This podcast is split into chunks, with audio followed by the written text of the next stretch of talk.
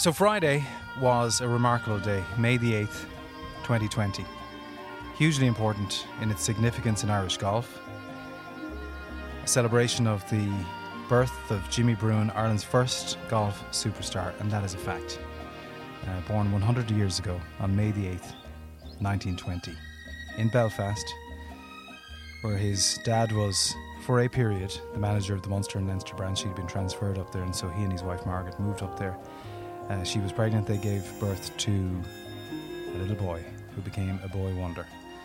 So it's a sensational story, but it's also a kind of a, a tale of Irish golf, really, as well, because he did really bring Irish golf to the masses. And there was a fascination with him, there was worldwide attention, certainly in the golf world, in the United States, in as far flung places as Australia, and even further afield. But particularly in Great Britain and Ireland, Bruen was the wonder boy. He was our Bobby Jones. So this whole show and the other parts of the show, because I figure we'll be going into two, if not three parts, just based on the chats I've been having with different people on the phone and uh, talking about their knowledge of Bruen, their appreciation for Bruen, some amazing people. Um, I just don't think you could house it and give them quality time and put it into one show. So much the same as the three-parter on John O'Leary, I think we're in for a, quite the voyage of exploration when it comes to James Bruen Jr. and the Bruen family and the Bruen legacy and his amazing wife Nell. So there's lots to cover, and lots of interesting people to meet. So thank you very much for tuning in, and I hope you're out enjoying a walk or you're sitting in your comfortable chair in your house and you've got a nice pair of headphones on, or you're playing it on uh, a Wi Fi speaker in your kitchen or wherever it is. Maybe you're in your car if you're doing a bit of driving at the moment. Not a lot of people are. But anyway, there you go. That's kind of the tee up. And I have to tell you, I'm in a very beautiful place to kickstart the show, um, overlooking Waterford Harbour. And grew up in this area in Clonmel, so would have spent a lot of time in Waterford and just at uh, beautiful beaches uh, along the coastline, whether it was Clonea or down in Tramore, Dunmore East. Uh, we're in a bit of a haven here, and I am kickstarting this show with a very special man in Irish golf, uh, synonymous with Ballybunion for many, many years, and then with Faithlegg. And it is just outside the village of Faithlegg that we are perched uh, quite beautifully on a lovely patio overlooking the harbour. And uh, this commanding view happens to be the home of the one and only Mr. Ted Higgins. Thank you for inviting me to your home, Ted. Thank you. You're very welcome. And we're here, we're obeying all social distance rules. we are about, yeah. uh, well, we're in the outdoors for starters, but we are about, um, I don't know, eight feet apart, two microphones, and a little machine that I can record this interview onto. But um, you know, you you and your family have this illustrious history in golf uh, from the professional side, um, but you as a boy, along with your brother Liam and a clatter of other youngsters, were exposed to Jimmy Bruen, this sensational person. Never mind golfer, just this unique individual. Uh, when was the first time that you met him? Can you recall? It would have been when I mean, I, I think the first time that I really met him and was close to him was in 1950, 50, 51, when um, I was asked to do that famous thing. that in, in um, I was his second caddy. Like it was an exhibition match, and I was asked to do a job. Wow. Now, before we start, we're looking out here down the river at a place. There was an old saying, by hook or by crook. Yeah. Cromwell was going to take Waterford by hook or by crook. We're looking at there on our right, we're looking at Crook. And if you go down beyond Dun- Duncannon and around the corner, you have the hook.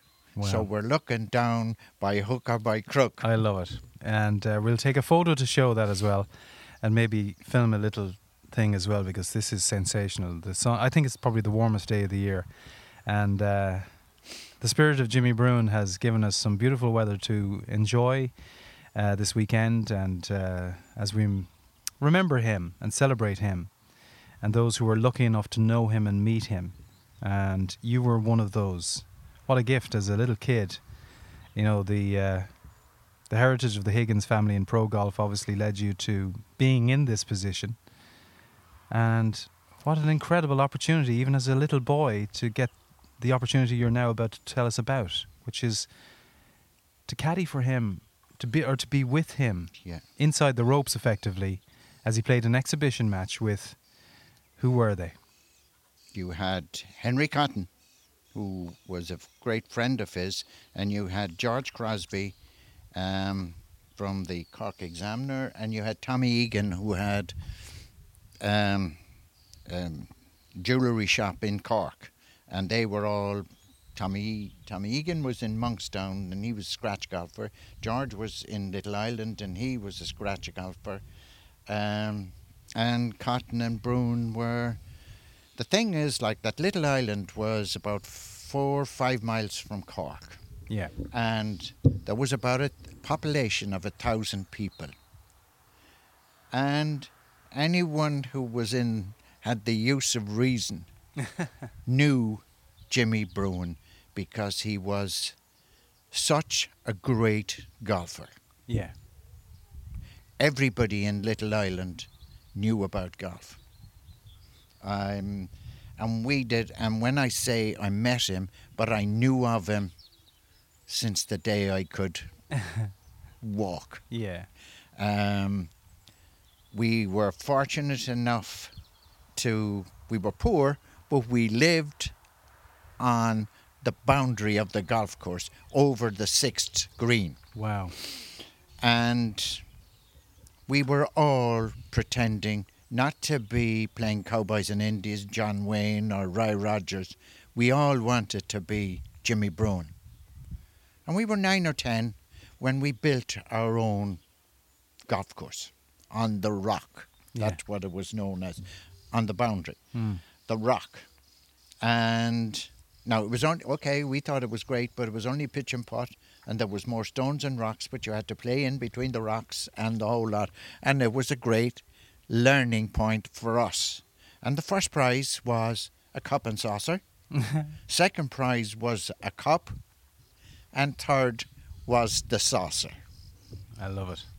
And that's where we started. We started our golf, and that was, but that was all because of Jimmy Bruen. Mm. Now we talked about Jimmy Bruen. Jimmy Bruen. It is unbelievable that in 1936 he was 16 and he went to Birkdale. to Birkdale to play in the British Boys, and he won that. But between 36 and 39 40, he had built a lifetime reputation Mm-hmm. from the Americans, the Australians. They all wanted to see his swing. That it was so exciting, unnatural, but his his ability to swing the club the way he did, with the loop, and he developed because of the loop. He developed much more speed in the swing than the ordinary guy who swing it back and swing it out. But with the loop, he built, and he had a wide arc. He built this fantastic club head speed at impact, and this is why he hit the ball much further than anybody else. Now, as well as that, he had a driver, and I often caught his driver and picked it up as a kid down by the pro shop when he'd be going out to play, and the average driver is 11 ounces. Mm-hmm. His was 21 ounces. Wow. And this is where his speed and everything came into play. And his natural strength. His natural, like, I mean, he wasn't a big guy. He was, he was actually a very quiet sort of guy. But when he said something, you took it on board Yeah, and yeah. believed it. And and that was it. But we let him do the talking because we were in awe of him. He was such talent, and if you bring that talent that he had at 16 to 19, if you brought that forward by 80 years, Bruen would have made millions of dollars Mhm. before he even hit a golf shot because of his ability and the excitement around him and everything. But unfortunately, he was in the in the 30s when there wasn't much travelling for golf, Mm. and the Australians. There was an Australian team came to Ireland in the 50s. I'd say it was probably came to Britain and Ireland, but they came to, and there was a guy called Toogood. Yes, He won the British Open, Peter Toogood, is that right? yeah, British amateur Yeah. in the 50s. Mm. And there were eight to ten of them there. And they came to play Cork Golf Club. And I was caddying that day for Mhm. one of the, Johnny Butler. Yeah. I saw the names. Yeah, John Butler. Um, but all the Australians, Toogood and Hurd and Coogan, and that's back in the 50s, and I can still remember those names. Mm. and they wanted they didn't care about anybody else they wanted to see jimmy bruen Yeah. hit some shots all the way from australia when he was only Well, 19 Yeah, it's amazing. Um, so there's a lot to mine here. Um, what we're going to do right now, before we start hearing some of your interesting tales alongside him, is we're going to play a little bit of music. And a lot of the music that you will hear over these few shows celebrating Bruen are from that era. And what an era of music. So um, I have a selection here. Some of them have been chosen by his family, uh, which is great. Albums that Jimmy Bruen and Nell Bruen would have listened to on their little uh, hi-fi and their record player. Um, but we'll start with this.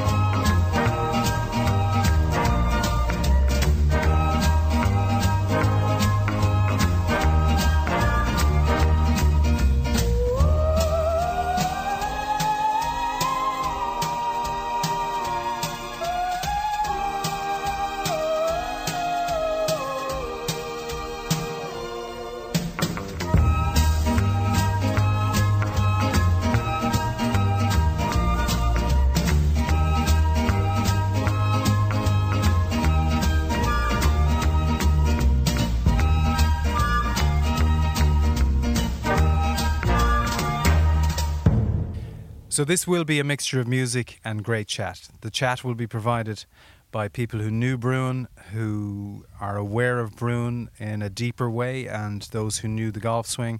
And it's going to be a great assortment of family and friends as we celebrate a remarkable life, an incredible man, and a genius golfing talent who, you know, brought Ireland to the fore, really, in golfing terms, so long ago, back in the 30s, in the 40s, the 50s, and a little bit into the 60s, and then until his untimely passing on May the 3rd in 1972, just shy of his uh, birthday, which was um, just really unfortunate. He was 51 when he passed away, having come back from a three week stint, a holiday with his wife Nell, at the home of Henry and Toots Cotton in Penina in Portugal.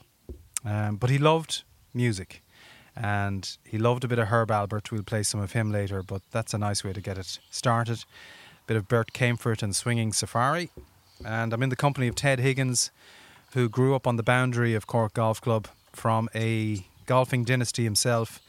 And, um, you know, Ted, we've kind of set the scene a little bit with regard to your unique uh, viewpoint, shall we say, because you were exposed to him very early. He was this iconic figure in your life, in your family's life. Uh, your great grandfather coached him. Um, so there's lots to talk about there, and we will explore a lot of that. But um, I suppose, you know, you were about to talk about this involvement that you had in an exhibition match with local legend Tom Egan. Henry Cotton was over for this exhibition match. George Crosby was the, I suppose, one of the rising stars of Cork Golf Club and came from that other newspaper dynasty uh, that owned the Cork Examiner, as it was called then, and now the Irish Examiner. And then obviously you had Bruen, who was this just uh, magnetic individual from your city. Um, so you were about 10, 10 or 11. 10 or 11, no more. And I'm kind of wondering today, like, why was I asked so young? Like, I mean, I was probably, it was, to me now looking back on it, like, it was a great honour to be asked to do this. And all it was was um, there was this exhibition, Henry Cotton, Bruen, George Crosby, and Tom Egan. And I was told that all I had to do was put back his divot. that was your Divot. job. Bruens divots. That was it in in Cork, and we started very early on at the second second hole, and I think it's the par five, and he was a good bit down the fairway, and he took out a seven iron, and took a practice swing, and I am not even. I'm even closer to him now Yeah. so there was no social distance. I he nearly hit me. I was so close to him that he could have hit, but he hit this ball and this divot took off. It was more than a foot long. Yeah. And I was gone like a shot, and I was back, and he was still on his follow through. and I put the divot down, and he said to me, turned to me and looked down at me, Sonny, he said, take it home and practice on it.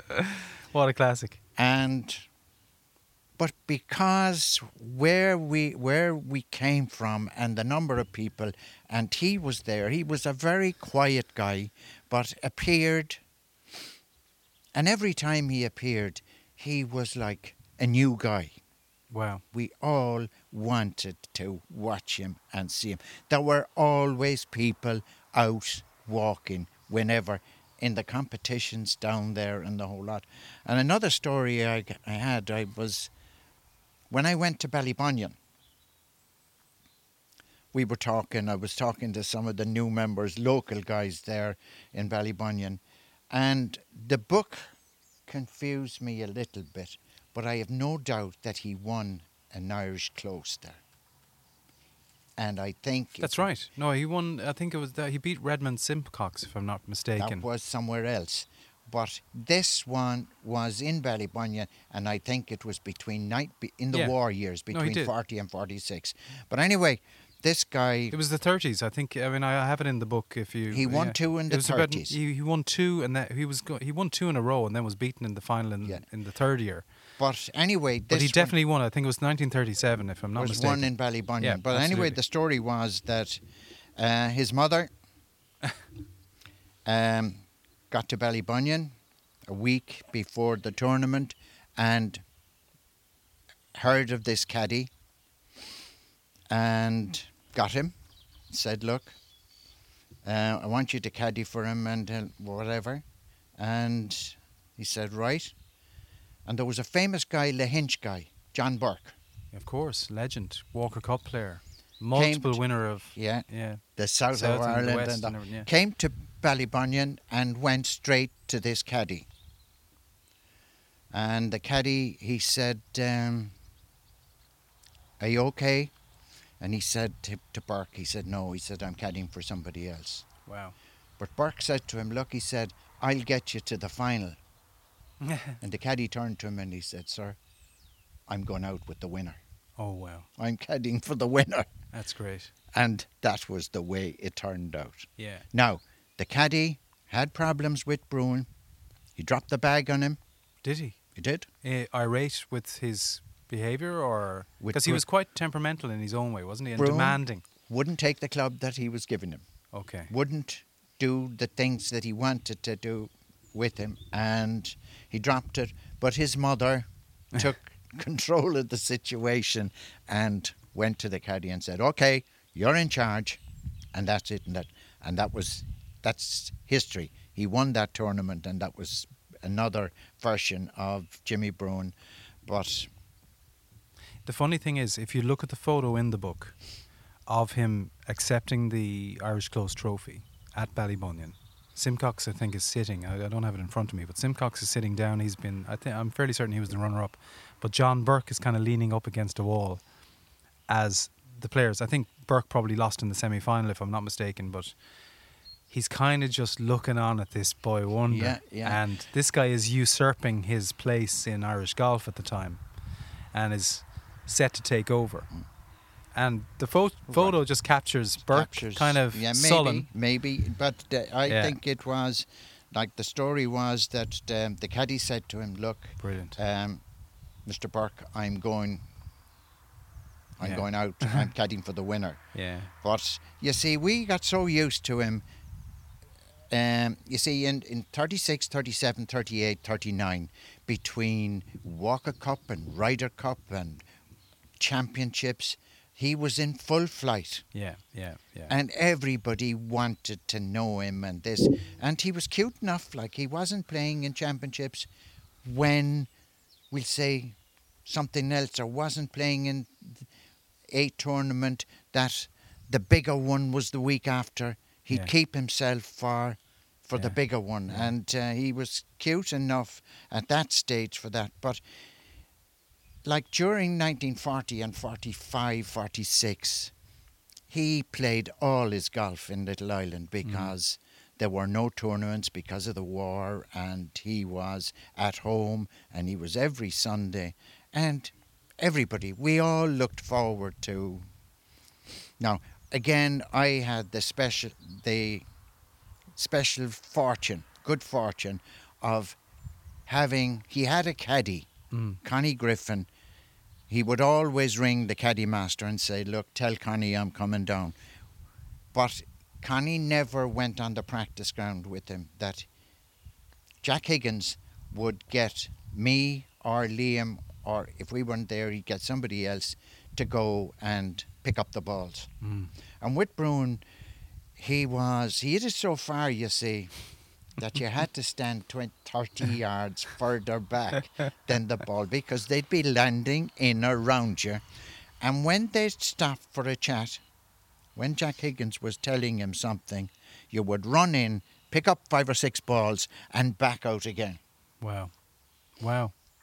And that was, but there was another story then that um, Here, hold on to the story now. Just you hold that thought for a second because we're going to play another piece of music. I want to hold the listener as they're out for their walk or they're in the car or wherever they're listening to this. Because there's just too much gold here. We're just going to break it up, Ted. and I think what we're going to do is play one of the great stars of the time. We're talking here now about the 40s and um, Old Blue Eyes. Here he is, Frank Sinatra. a man who had the courage of his own convictions, a bit like Jimmy Bruen. Fly me to the moon, let me play among the stars, and let me see what spring is like on uh, Jupiter and Mars. In other words, hold my hand. In other words, baby, kiss me. Fill my heart with song and let me sing forevermore. You are all I long for, all I worship and adore. In other words, please be true. In other words, I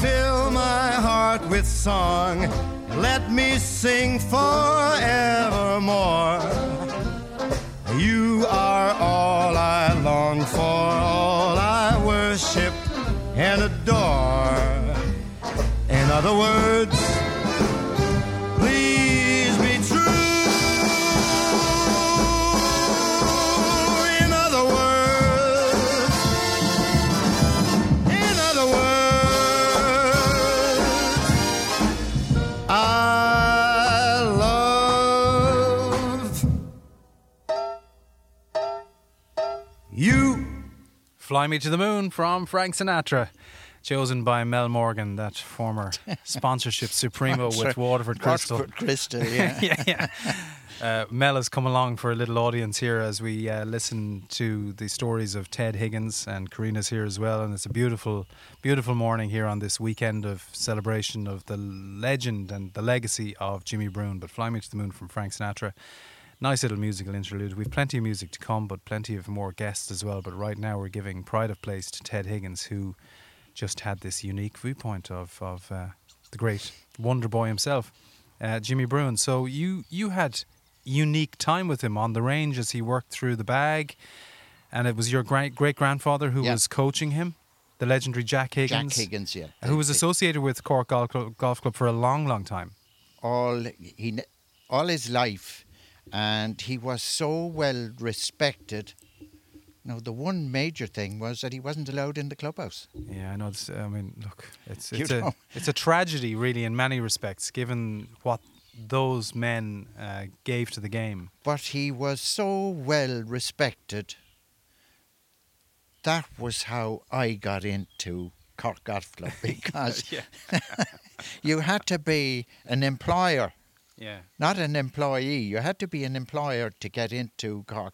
But because of him and the interview that I did with him was so tough that if I made, if I did anything wrong, I was letting the whole generation of Higginses down. Wow.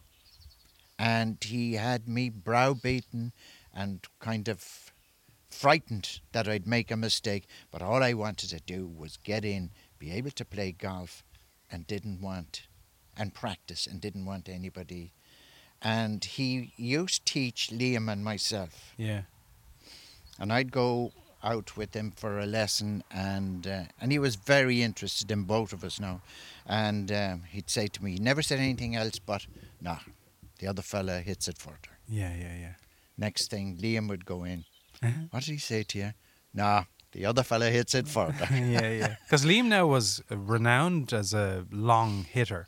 he wa- Liam was a gambler. Yeah, Uh, I wasn't. yeah. I you're- was, I, and I hit it long enough myself, but with Bruen, Um, and you'd want to know you'd want to know the golf club where he was hitting the balls from and um, did you ever play Little Island? I played it a couple of times, but I caddied for my mother there quite a bit.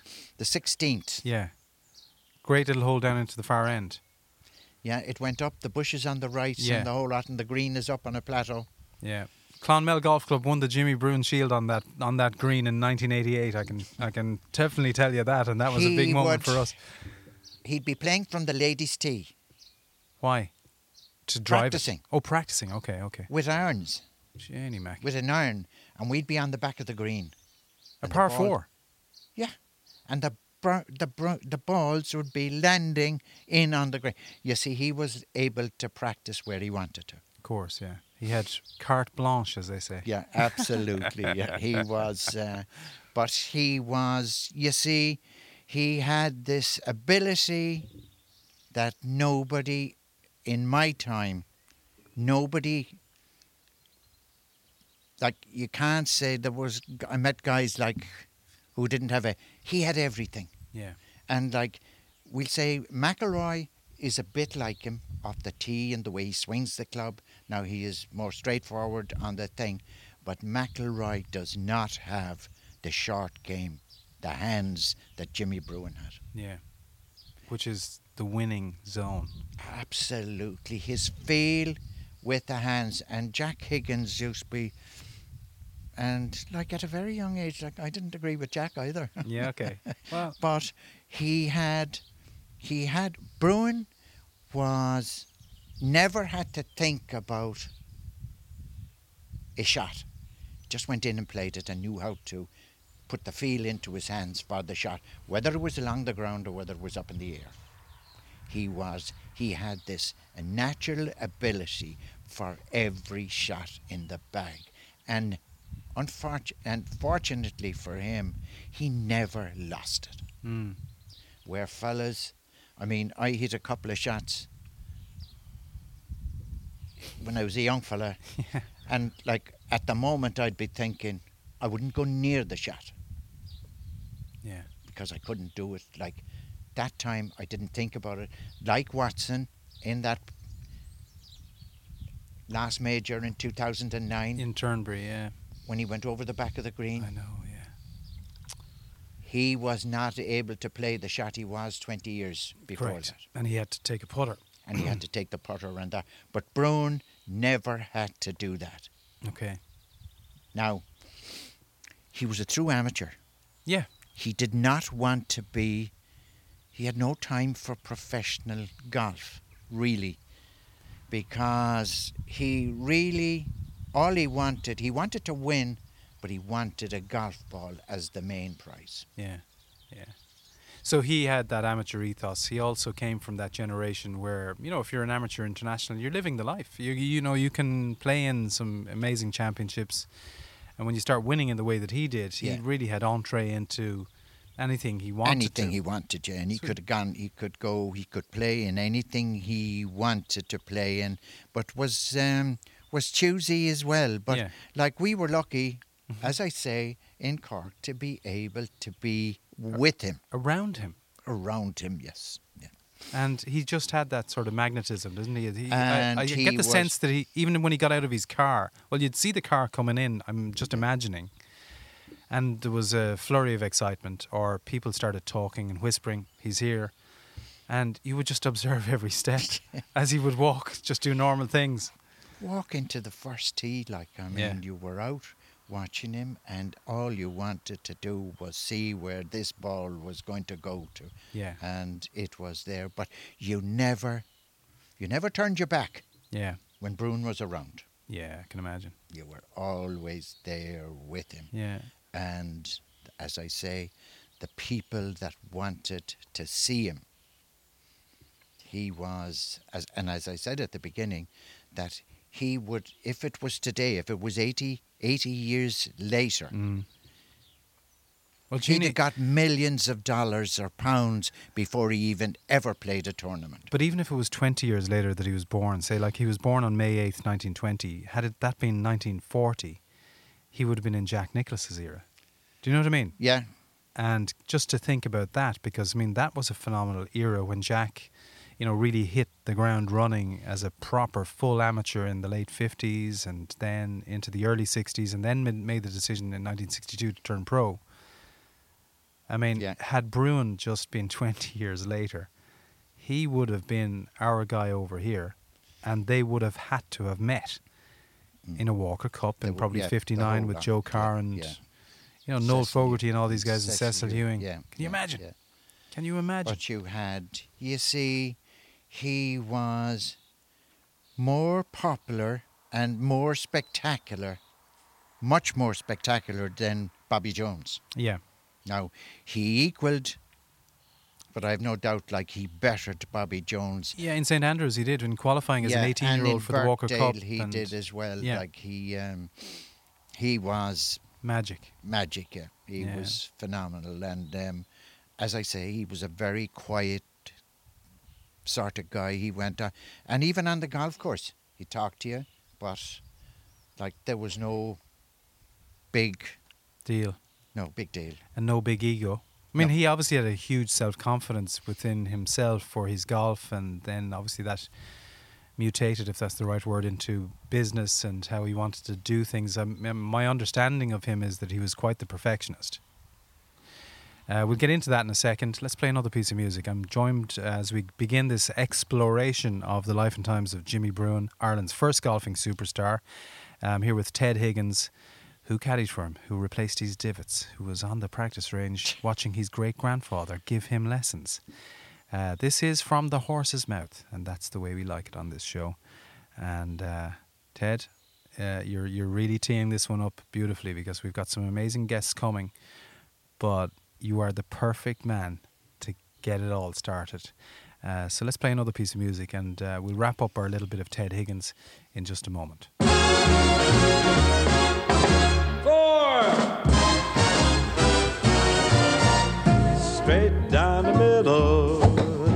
It went straight down the middle. Then it started to hook just a wee, wee bit. That's when my caddy lost sight of it.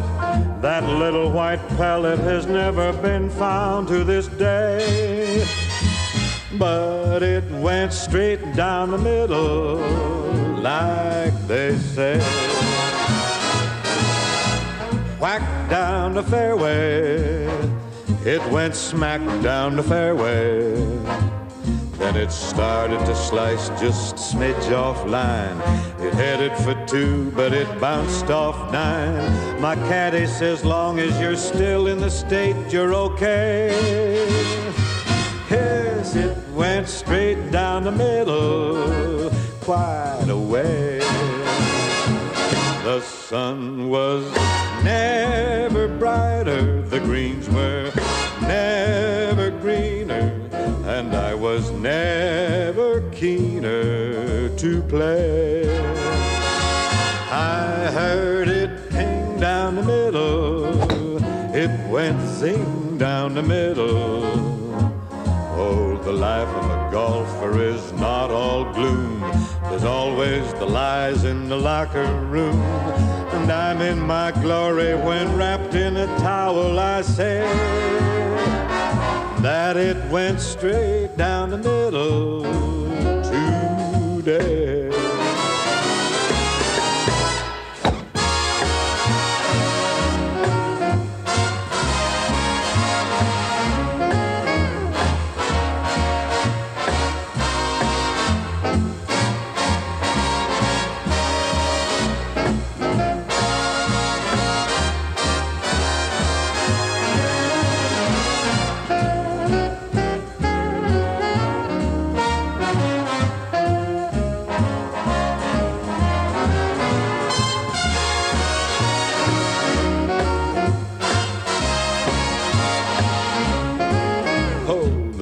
A golfer is not all gloom, though they charge you for listening in the locker room. But I'm in my glory when wrapped in a towel, I say that it went straight down the middle. Where it wound up is a riddle, but it went straight down the middle.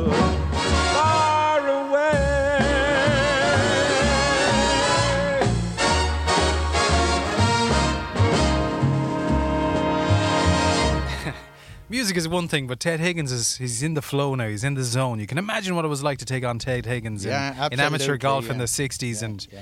and such a decorated career in professional golf and an amazing fella. But um, you're bursting to tell another story about Bruen, and we're all ears. What is it? Jesus, I can't remember now.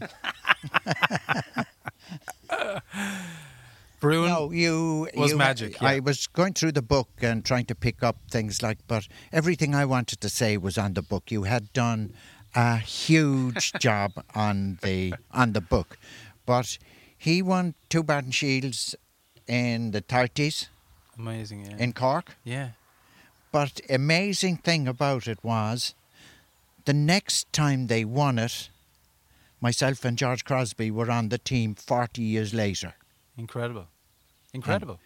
that was we won two Barton Shields and one senior cup. George wasn't on the senior cup, but he was my partner on the Barton Shield. and the other partnership was. So you were with George. George, every time we played Yeah. Um, Barton Shield, we won the Barton Shield. No, he wasn't both times um, with me. The first time, the first time that we won it, and that was 38 years later than Bruen had won it. Bruen was, and those photographs were in Cork Golf Club. Yeah. up there, and we were the next to do it in 38, 40 years later. Yeah.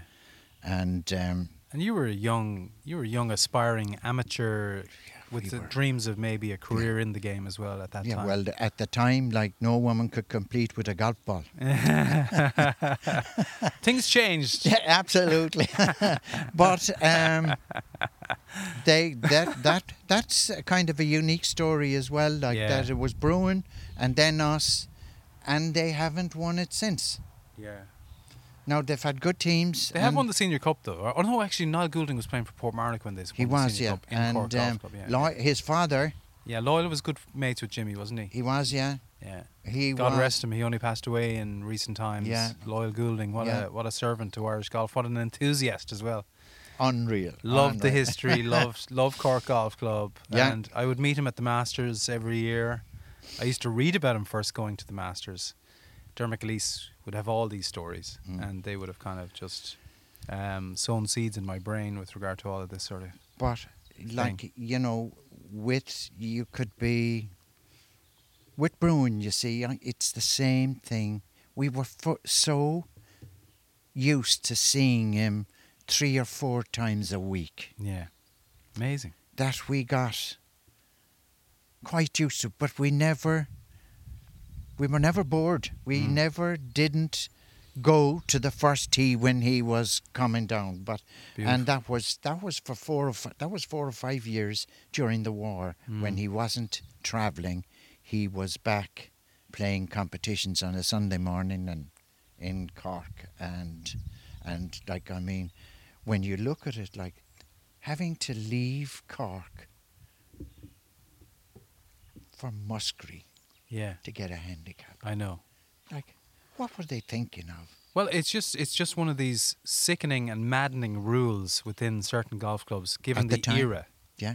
And you're talking about a kid who learnt his golf in Cork Golf Club, and his his dad obviously was a member, got in, you know, because he was a prominent individual. He's Yeah, a he bank was- manager, and then he kind of He was working for when they came back from Belfast. He was working for Sunbeam Sunbeam Wolseley, Wolseley yeah. for the the Dwyers, yeah who when Cork Golf Club was burnt down, when the Yeah. clubhouse was burnt down, the Dwyers built the new clubhouse, yeah. and So that was a good entree for for him, and that obviously led to Jimmy then learning the game at Cork Golf Club. But Jimmy then, then, he was asked. They were people talking to him to to turn pro, yeah, and the mother and father said no because there was no money in it, no, not at all, not nothing. and that we would get him a job in Sunbeam. yeah, And he, then they did, and he went to Sunbeam for for a while, and then he opened up his um, his Mhm. insurance company, and it was a very successful business. And it had to be because there were only fellas, I'm sure, wanted to go into the office to take out a policy just to have a chat with him. of course, yeah. I mean, that was it was a good magnetic draw Yeah, was having yeah, someone yeah. of such And, prominence. um, and a Cork man, and he was accessible because he was open for business. But you know, just to further your point, because it, it needs clarification. This thing. Um, when he was 15 years of age, he went to play in the British Boys Championship, and I think Alex Kyle beat him. Uh, he was 15, and they had the ambition because they knew he was a boy genius on the rise, and his parents kind of facilitated this. Uh, but for him to play in the British Boys Championship, or as the R&A like to call it, the Boys Championship, uh, which is right and proper, but you needed a handicap, obviously. But Cork Golf Club would not give him a handicap because he was a junior member. They didn't do that kind of thing, and it was in the charter of the club or whatever. So needs must, and I think James Bruen Senior said, "All right." Uh, he had a word with the, one of his contacts in Muskerry, In Muskerry, yeah. and uh, they signed him up immediately for obvious reasons. And they gave him a handicap, which allowed him to play in the Boys' Championship of 1935. And his experience at that level fueled his ambition. He now had a handicap, but he was playing out of Muskerry Golf Club. So in 1936, he heads over to Birkdale, and he is Jimmy Bruen of Muskerry Golf Club. He Played all his golf in, it must be said, in Cork Golf Club. But Muskerry remained this loyal attachment, and he always loyally represented Muskerry as his home club because that's where he got his first handicap. And it's a, it's an amazing kind of linkage, and Muskerry are absolutely proud of that. And Cork Golf Club obviously are very proud of, you know, their connection with Bruen, which is so deep rooted. But it's an it's an awful kind of thing within clubs that they were that Yeah. fastidious or um, overly strong on these kind of rules, and they missed out. I mean, Cork Well, Golf Club lost out in some respects. Hugely, yeah. They, um, like, I mean, to this day, you know, I would wonder, how did they not? how did they not Yeah, do give him a handicap? And in fairness to Bruen, like you've said, he recognised Muskerry for what opportunity they had given him absolutely. and stayed with them all his life. Yeah, The only thing he did with Cork Golf Club was that he played Senior Cup and Barton Shield for them Mm. all the time. But Yeah. every other tournament, like be it Ryder Cup, Walker Cup, Irish Open, Irish Close, or whatever, he was Muskerry. yeah. And, that, that says a lot about him, doesn't it? You know Oh, what I it mean in terms of doing the right thing. And but it's amazing, like that, if you look at him in the fifties and when later on, fifties and sixties, he never played any golf in Mm. Muskerry. Mm, mm. Always down to Little Island. Little Island, Yeah, and himself and Connie Griffin. And you wouldn't get a word out of Connie Griffin either. the caddy. yeah. The pair of them were like silent. Absolutely, deadly, yeah. they were, and he never, ever, ever, unless it was a unique situation where he didn't tell anybody, it was on the spur of the moment that he went down or whatever. Yeah. yeah. Nobody ever caddied for. I don't ever remember anybody else caddying for Bruno only Connie Griffin. Yeah, it also kind of leads to the assessment that Bruen was this phenomenally organized individual. Like he had a very organized brain. Like he had a very advanced brain in many respects because he was a boy prodigy. He was someone who accelerated and was able to do it, knew what he was doing, understood what he was trying to do, and had the he had the obvious natural gifts of everything with regard to the game of golf, and he had his own uniqueness but he was a man before he was a boy. And when you look at photos of him, and I'm sure you'll agree, Yeah. he looked way older than a 16 year old winning the boys' championship or a, an 18 year old winning the Irish close or playing on the Walker yeah, Cup. Yeah, yeah. He looked like he was gifted with immense sort of powers and maturity. Absolutely. He looked the same age, 16 and 25. Yeah, yeah. or 20, 25, he looked exactly the same age. But, like, and the more we talk about him, the more that I would kind of say, like, what are these people doing? Every time he'd go to Cork Golf Club during the war, Yeah. It was like there was a buzz. It was an exhibition match every day. Yeah, there was a buzz about the place. Like, and there was one time we went out and I was playing with him, and Jimmy Bone. Yeah, great am- Irish amateur and uh, Yeah, another Jimmy- kind of prodigious talent in his own way. Absolutely. Uh, Jimmy Bone, um, Bruen, myself, and the fourth guy, he stood up on the tee and he said, I'm playing with three kind of lash- lashers that were, and there's one striker. I'm the striker. And who was it but Hugh Coveney? Wow, Um, the former Simon's- minister Simon's dad. Simon's dad, yeah. So the deputy I prime am- minister of Ireland right now, his father was the, la- he was the he was the, he was the lasher. He was No, no, he was the striker. he was the striker. we were the. Oh, so he was taking the mick. Okay, yeah, right, he was sorry. taken. Here I am out with That's three. one, three, and who uh, like Hugh Coveney. Yeah, and that's good. That's good. That's Like good. I mean, Wow. and that was him. But But he felt comfortable with all you guys. Like, Absolutely, You, were all really good golfers, and Bruen was a sensation. And then he was in charge of us, you see, for Senior Cup and Barton Shield. Hugh Coveney was. No, no. Oh, uh, sorry. Jimmy Bruen. Jimmy was, yeah, Jimmy was, yeah. Jimmy was. Um, Wow. He was in charge of us, like, and How would he talk? Can you can you just because I've never heard his voice, and I've like done so much kind of digging on him and his story, and looked at all these photos, and I kind of imagine now knowing his sons. Um, he like was he had a nice cork lilt for starters. But he was very quiet, spoken person. Um, might say to you, like, he didn't have, didn't have a Cork accent. he didn't. Okay. Not, not, not. But like he would say, Ted, you're playing this match. Um, all you need is four pars to start with, Yeah. and then see where you go from there. Good advice. Don't get. Try and get four pars. Don't do anything silly. Yeah. just four pars and you won't be down. So think of it in stroke play terms for that initial part, and then you can assess. In match play, even like, I mean, you won't be down if you start out with four straight pars. Yeah. I always remember him saying that to us as a team, and like, and we were a good team because we had Liam, we had Bone, we had George Crosby, Yeah. we had Lyle Goulding. Yeah. Um, Yeah. Amazing names. Like. On the team there, and the problem was that we couldn't be controlled. We all wanted to be better than the other, Yeah. and you could be like Jimmy Bone and myself. We'll say twice.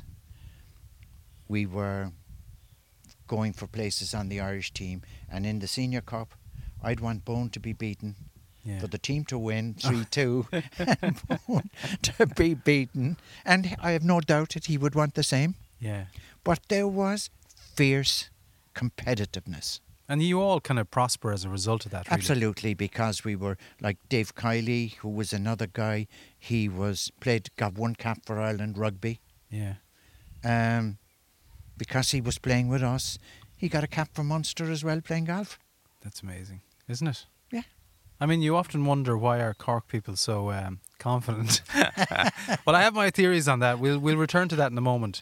Uh, let's play another piece of music because um, this first episode is. I, I knew this would happen, and the minute you get Ted Higgins talking, and, and I have to say, this is the first time that Ted and I have properly physically met. We've spoken a couple of times on the phone, and then when I was researching my book, I uh, was put in touch with Ted, and uh, that's 13 years ago.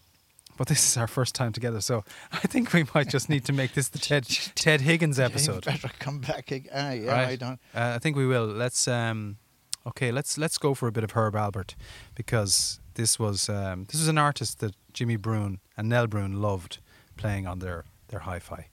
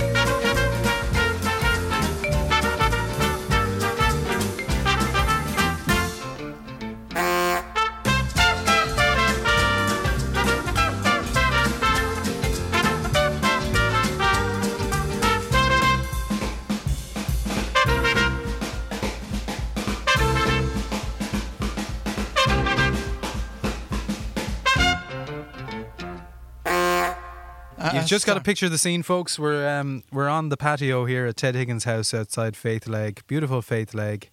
Everything is quiet. There's no golf anywhere in Ireland at the moment, and uh, Ted pretty much was just created this golf course and development here in the early days, and uh, had a significant history here. But obviously was the head pro at Ballybunion for many many years in the halcyon days as well when Sandy Tatum came over, brought Tom Watson, and uh, they pretty much began what is now Irish golf tourism. Um, so we'll talk about that some other day because we're talking about Jimmy Bruen right now, and uh, Ted Higgins is dominating this first episode. I knew this would happen. And it's a good thing. And when you know it, you just got to go with it. It's like getting a run of birdies, Ted. Absolutely. yeah. Get the head down and just, you know, uh, put the foot to the floor. So he was quietly spoken. He was organized. He was highly professional in his thinking, and that was exemplified through the successful insurance business that he grew. Did you come across he and Nell much together? Who? His wife Nell, Not, not like, not in, la- in latter years, but, together when they were, you know, back in the Uh, day. She would be. She would come down. She was. She was a very quiet. Like he was quiet, but she was much quieter, and she was like. They were the ladies were kind of alone to themselves. They had a Thursday, yeah, and there was no way a man could be seen on the golf course on a Thursday. Yeah, yeah. They weren't allowed. on a Thursday. I mean, in most clubs it would be a Monday, but you guys in Cork have different ways of doing things. Then, The, the ladies weren't allowed in the clubhouse Saturday or Sunday. Like- When Bruen was told to go to Musk. Yeah. we are recording now, Ted. So whatever, you just mind what you're saying now. But But they were, they they were the facts. yeah, and that's how it was. The wives came down Yeah. for the husband, and they had to wait out in the car Wow. until he finished his pint. Or no, Bruen, Bruen never. He was never. Well, he he'd go into the bar all right, like he would, but he'd never. He Yeah. might have one pint, two. He'd Yeah. never have. He wouldn't. Um, He did take a drink anyway, and he, He enjoyed. did, yeah. He enjoyed it. yeah, he did. yeah. Yeah. And I just picture him really well dressed all the time. Immaculately dressed, yeah. Always well dressed and Ted is being distracted here live on air. yeah. He was I think there are starlings making noise flying here. around the place, yeah. Yeah, we've got Irish nature all around us here. He was always um, he was always pristine. He was always himself. Yeah. And he looked after himself, was in good shape to to the day he died. Mm, mm. And I don't know. He had a he he did have a car crash. Really, I didn't know that. Did he ran into the back of a lorry or something like that in the Okay. car before that before that before he died but um, he wasn't he wasn't sick Did you have long chats with him ever?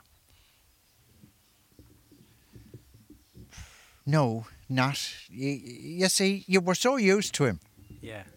like if it was somebody that you would only see every maybe twice a year or something you'd sit down cup of coffee or a cup of tea and have a chat but he would never say to you look um, or say to anyone like we'll go mum we'll go for and have a chat Yeah. Unless he wanted the whole team together like and b- talk to us to say, and, yeah. and had things to say and kind of try and motivate us um, a little bit like I mean but otherwise no we knew we knew him too well you see Yeah. Yeah. and we were around him so much It was easy. So It- he did what he did, and you understood it, Yeah, and yeah. he was always respectful of. Absolutely yeah. like I'm to- sure he must have said like walk into the first tee every time he went out Jeez, can I get a bit of peace? Can where I are these people going can what I- are they doing I know, I know, I know. And the practice ground was the place like where these balls were coming at you like from 250, 300, 250 yards with the iron, with the two ironer, and they were pounding Yeah. In around you, but you were that 30 yards further away. Amazing. And then you would rush in and rush back out. Yeah. And there was another guy then who used to come for lessons around that time as well, and I was told pretend the ball was going over my head. The ball would land 20 yards short of me and run up to me, and I'd be watching this thing going over the. But he just couldn't compare with Bruen. No, no, no. But you made him feel good that he was actually striping I it. did, yeah, and you'd stay there, especially when he hit the last couple of shots. You'd stay where Yeah. the ball never went up there, like, Yeah. but you went up there, Give it the thumbs up or something. give it the thumbs up or whatever. But they were the great But times. that guaranteed you your, I don't know, shillings or whatever you were getting. Well, you got a half crown from Bruen, Right, okay. two, and like half crown was, That's decent dough, yeah. yeah, it was, yeah. And the um, And when would he give you that money? oh, he'd give it to you straight when you'd come in. Yeah. When you'd come straight in, he'd give you the half a crown, two and six, I love it. and Happy uh, days, Ted. Happy days. so you must have built up a nice little cookie jar of coins, did you? Or were you? What were you spending it on? I wasn't spending it all. I had to give it up at home. Oh, I see. Right. They okay. needed it. They Proper. needed. Okay. They needed that at home. And I lost it one time. The f- the half crown between the club and No, home. I lost because I lost three shillings walking from the clubhouse to my home, yeah. which was like down through the golf course and the whole lot. And it was late at night. Yeah. Must have been ha- a summer's night, half 10, 11 o'clock. And my mother, I could hear my mother up on top of the cliff, and she was calling me, Ted. And I was kind of crying, I've lost my money. I've lost my money. Come on. But it's all right. It's okay. But I've lost my money. My caddying money, I lost it. Devastating. And I was devastated because that was going home as Yeah, well. and it was paying whatever. for the shopping or paying for Yeah, whatever. yeah. So So you were that close to the golf club. I'm just trying to picture the scene. Um, sixth. The sixth. So near enough to the quarry and kind of. yes, you know yeah. the house Yeah, that's yeah, up okay. in the thing. Yeah. Now, we were only two hundred yards before you would get to that house Yeah. in in there, and that's where we had our own little golf course, Yeah. Of course. rock yeah. on the rock Brilliant. between stones. We had no machines or anything like that, So but you created your own little fantasy Yeah. land of golf. and I mean, they did that in Portmarnock. You know where where the Portmarnock Links is now. Yeah, There was a little three-hole area that the juniors, Noel Fogarty and these guys, would play in this, and that's where they learnt the game. that's right. Yeah, that's right. And you know, you look at Baltray, you look at the Gannons living right on the golf Yeah. course. And you could talk about the Ewings in County Sligo, or, you know, there's so many other dynasties that were just, by virtue of their place of dwelling yeah, and their proximity to a golf course, it led to a whole family involvement forever, for generations Yeah, then. and we uh, we were the same because we would play from the cliff down to the sixth, play the seventh. Yeah. The seventh was the par three, and then play the fifth. Now our problem was that our granduncle Right. was the he- was the greenkeeper, and he was watching us like hawks. Yeah, he'd be inside in the furze bushes, and he'd have the swisher, you know, the big Yeah, yeah. swisher for swishing the greens. Yeah, the, the dew off the greens and stuff, yeah. chasing us, and we'd have to watch him. Like instead of leaving us alone, I know. Well, he, you know, the thing is, everyone needed to do some things properly then, and there were rules. You know, Yeah. you, you talk about today. We won't get into it, but I mean, the just the blatant disregard for rules in general life is quite quite an issue. Uh, But these people had to protect their jobs. They also had to show loyalty to the golf club, and your family was brought up in that, and that's why you know what I mean. You were able to carve out careers in in the game. in the game of were, golf, yeah. you were bred into it, and The, you knew uh, you had to do things properly, and you need to be well dressed, professional. You have to listen to thunder and keep your trap shut. Absolutely, listen. and and like I mean, and I used, to, I often say to Karina like that, Christmas dinner, yeah. What what was that? fifteen minutes. Yeah, yeah, yeah. Christmas Day was the only day of the year that the members weren't allowed play. Okay. It was for the caddies Yeah, and their friends, and we were ten o'clock in the morning, four of us, for about five years, one after the other, out playing, home for the dinner, and back out for 10 holes again. Phenomenal. The dinner, gone. yeah. Slice of. It was just a it was just a thing you just had to wolf down It and was get, our day. out there. Yeah, it was our day and Christmas dinner to have the full playing rights on the golf course. on the golf course. Behave like a member. Yeah. Put All back those- the divots and we behaved better. All those merchant princes. You could be a prince for a day, Ted. We behaved better than the members I can imagine. by yeah. putting back the divots and the whole lot. no sign of any activity at all, so no one would get How upset. long are we here at this? Well, I'll tell you, we we are. Uh, w- I have decided to blatantly disregard uh, my original plan, and you are now episode one, Ted, of what will be a, a voyage of discovery relating to Cork Golf Club, Cork Golf, uh, Irish Golf, but in particular Jimmy Bruen. Yeah. And it's a unique take that you have on it because you had first-hand experience, and that's really what I'm trying to get with this whole po- uh, podcast platform is just people who have, who have first-hand accounts. Because then you don't have to question it. It's either true or it's not, but it's coming Yeah. from the person who was there. Um, to this day, I don't think there's been a better golfer. yeah. Well, I've heard that from so many people, Yeah. and There all has- around the world, by the way. Yeah, absolutely. I believe. Would I watch Tiger Woods every day of the week? No. Would I watch Jimmy Bruen? Now, whether it was because of my, am I going back to my 10 year old age Self, yeah, yeah. and saying, watching him? No, I am watching him because of the loop yeah. and the position he would get into before the ball and after the ball. yeah. And you've got to be, and Christy Senior had that. Yeah. He mentioned that about Bruen. Oh, he did. Yeah. He says the the finest pair of hands he's ever seen on the golf club. And this is what I was saying when I was saying to you that when it came to the short game, the long game, and the whole lot, his hands were exactly the same. They were relaxed hands playing every shot he played. Yeah. Amazing. He was the complete. That's the bell. That is the bell. I think we should start to wrap things up. Yeah. Um, and I will finish with this question, and it's a very serious one. He passed away on the 3rd of May in 1972. He was just five days short of his 52nd birthday. Yeah. He was taken way too young. Yeah. Um, in many respects, he lived maybe four or five lives in his own life because he had, he had the most colourful life. He had a very successful life. He was a, an incredible family man, which we will delve into in, in future episodes, which are going to be coming at you, folks. So um, stand by your podcasts. Um, how what what was it like as someone who was that close, or around him, knew him, played golf with him? You know, but not a family member. How was it for you when he passed away?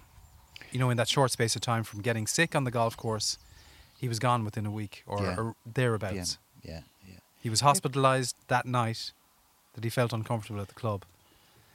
And then it became this other story altogether. A very private story, but for you as a as mm. a as a as a man of Cork and Irish golf. It happened so fast, you see, that he went to hospital and it happened so fast. It was only a couple of days and he was gone. And it was the shock for us all that we weren't going to see this guy down here anymore. And you were kind of saying to yourself, who now is going to take his place? Hasn't happened yet. It hasn't. Well, that's well put. Ted, can I thank you very much for your time Thank you. and to be here on your patio Yeah. with the lovely Karina Beautiful day, and Mel. and Mel, our friend, uh, Mr. Fixit, Mr. Fixit, and we're overlooking Waterford Harbour. And by what? by hook or by crook, Yeah, by hook or by we crook. got that, and we're looking out at Crook, and we're looking just beyond down there at Hook. And we won't talk about Oliver Cromwell. Maybe we'll delve into him at some other time. But he, he was defeated in my hometown anyway. That's all I know. Clonmel, That's yeah. right. Um, and we'll wrap this up and just say thanks very much for everything that you've done in Irish golf. You know, you're a very significant part of the history and lore of the game, and your family are synonymous with golf. But your unique connection to Jimmy Bruen is, um, well, it's just terrific, and it's great to get your your thoughts and memories about that. Um, I'm going to finish with a piece of music, and I'm going to go Cork, and I think I'm going to finish with a little bit of John Spillane here, just that kind of unique bard that has come from the wonderful city by the Lee, and Cork Golf Club, overlooking, you know, on Little Island, overlooking Cork Harbour, and you think back of all the success that they've had in that whole region because of import and export for hundreds of years. There's a reason why they call it the real capital, folks. Uh, some of us don't buy into Yeah, it, yeah, but yeah. there is a reason. Uh, Ted, thanks very much. Thank you. Thank you. Pleasure.